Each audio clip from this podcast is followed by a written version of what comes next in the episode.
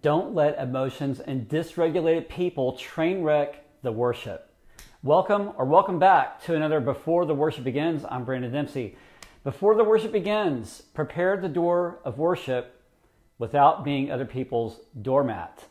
Don't let emotions and dysregulated people train wreck the worship. I've seen it happen all the time. I've had it happen a lot. How do you handle these personalities before and after the worship? Here's one thing to keep in mind during the season it's the holidays. Everybody has family over, and every family goes to your church, just like how you go to your family's place. It's essential to maintain an emotional distance between opposing behaviors and yourself. You need to give people space as they're processing the holidays and their own families. You don't want to be a part of that.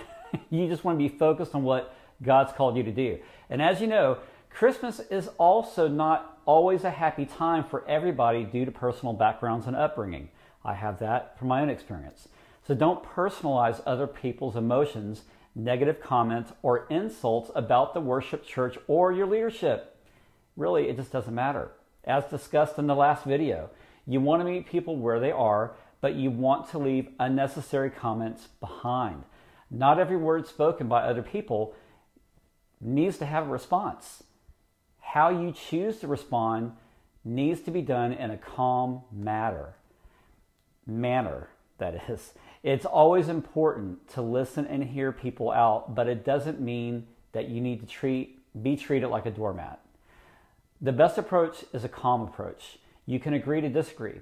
You can say things that are like, well, thank you for that comment, or thanks for telling me how you feel, or I'll take that into consideration. Now I know next time. But just because they say those things doesn't mean that it's that it becomes the law and doesn't mean that you need to comply with it. Simply it's this, people. Worship leaders, please remember, 99% of the time, people are fighting a battle that you know nothing about. But that also doesn't mean that that battle needs to become yours. So handle people with salt and grace. Don't allow the abusers to re victimize you. Mostly and mainly, don't let their dysregularity train wreck the worship that God has called you to lead. Keep focused on Christ, keep personalities at bay, show love and mercy to people, and don't be a Christmas doormat. Remember, let the worship begin before it begins. Until next time, I'm Brandon.